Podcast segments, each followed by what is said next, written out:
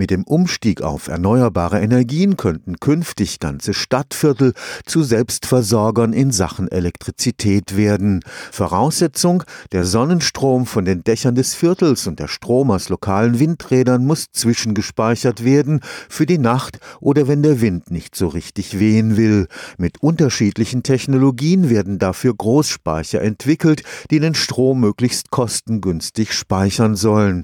Am Energy Lab des Karlsruher Instituts für Technologie werden die Stromnetze der Zukunft getestet. Im Dezember wurden dort zwei dieser Riesenbatterien in Betrieb genommen. Ziel ist es, sie unter realistischen Bedingungen zu optimieren. Lithium-Ionen-Batterien kennt man ganz klein aus dem Handy.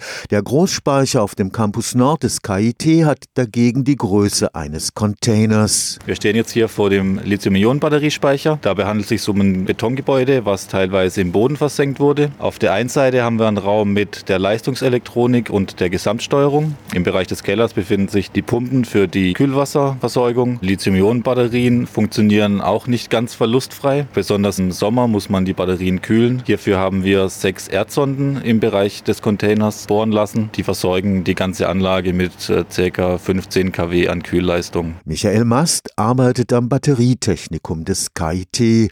Besonders wichtig für die Verwendung in Wohnvierteln ist eine geräuscharme Lüftung. Die Speicherleistung von 1,5 Megawattstunden des Lithium-Ionen-Speichers am Energy Lab würde für gut 750 Haushalte reichen. Der Lithium-Ionen-Batteriespeicher Speicher kann einen wichtigen Beitrag als Quartierspeicher liefern. In dem jetzigen Design lassen sich die Batterien innerhalb von zwei Stunden beladen oder auch entladen. Diese Leistungsfähigkeit wird als Quartierspeicher nicht unbedingt benötigt, wenn reiner Tag-Nacht-Ausgleich von Photovoltaikanlagen beispielsweise benötigt wird. Aber es können zusätzlich andere Dienstleistungen wie zum Beispiel Netzstabilisierung damit durchgeführt werden. Serienteile aus der Heimspeicherproduktion senken die Anschaffungskosten.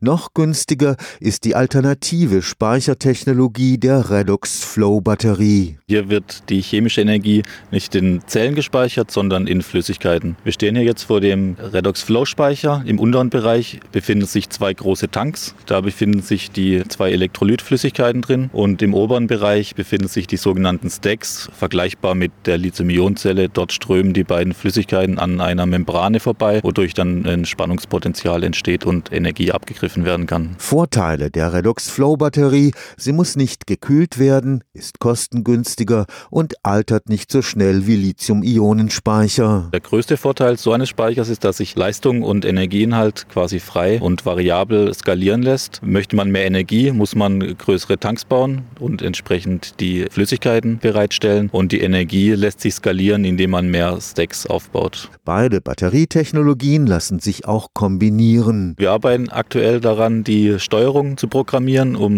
aus diesen beiden Speichern quasi einen Hybridspeicher herzustellen, virtuell zumindest. Und dadurch wollen wir eben die Vorteile beider Speicher vereinen. Stefan Fuchs, Karlsruher Institut für Technologie.